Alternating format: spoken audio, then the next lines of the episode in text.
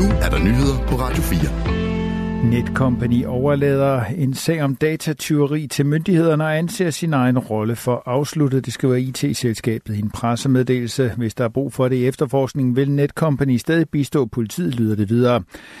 I går blev en 34-årig mand varetægtsfængslet for at opnå uberettiget adgang til oplysninger fra myndigheder samt IT-virksomheden. Den sigtede har erkendt de faktiske omstændigheder i sagen, men han har ikke forsøgt at afpresse nogen, påstår han ifølge anklageren i sagen Anders Larsson.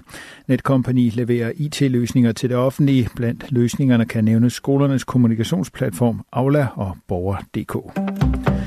Cirka hver fjerde indbygger i Gazastriben med bare et skridt fra hungersnød, og det er næsten uundgåeligt, at området bliver ramt af udbredt hungersnød, hvis ikke der bliver taget affære.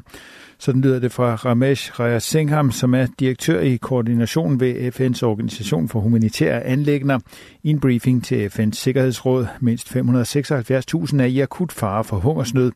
Et ud af seks børn under to år lider af akut fejlernæring, og i praksis er hele Gazastribens befolkning afhængig af sørgeligt utilstrækkelig nødhjælp for at overleve.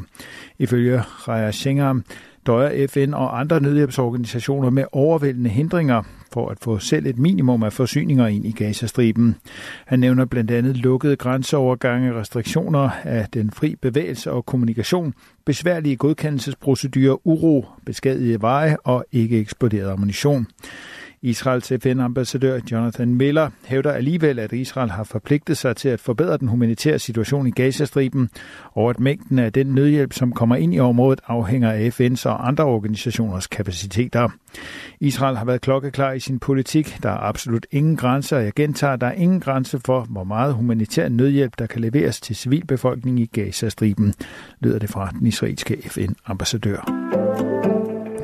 Det ukrainske militær har trækket sig tilbage fra yderligere to landsbyer nær Advikia, som russerne indtog tidligere på måneden, det oplyser en talsperson for Ukraines militær. Talspersonen hævder desuden, at kampene kostede russerne betydelige tab.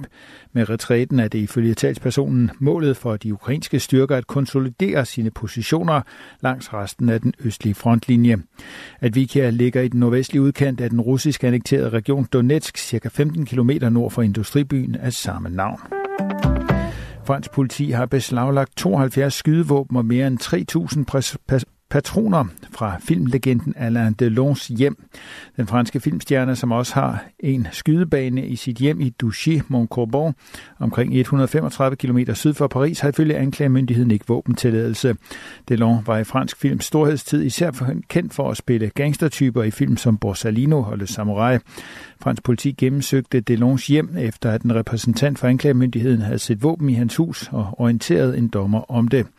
Delon har haft helbredsproblemer i de seneste år efter et slagtilfælde i 2019. Han har ikke medvirket i film siden 90'erne. Han modtog i 2019 en æresguldpalme i Cannes. Han deltog i begravelsen af sin ven og kollega Jean-Paul Belmondo i 2021. Skuespillerens familie er gået i opløsning, hvilket har skabt overskrifter i franske medier. Hans tre børn har alle givet udtryk for deres respektive klager og utilfredshed i forskellige medier i interviews, og det har været stærkt præget af fornærmelser, beskyldninger, sagsanlæg og hemmelige lydoptagelser. I sidste måned lagde Alain Delons søn sagen mod sin søster og beskyldte hende for at have udnyttet farens skrøbelige helbred, helbred og alderssvækkelse. I dag skyder en overgang diset med lidt regn eller finregn vestfra, men i løbet af dagen klarer det noget op fra nordvest, og i Jylland er der mulighed for lidt sol ud på eftermiddagen. Temperaturer mellem 4 og 9 grader. Det var nyhederne på Radio 4 i studiet Thomas Sand.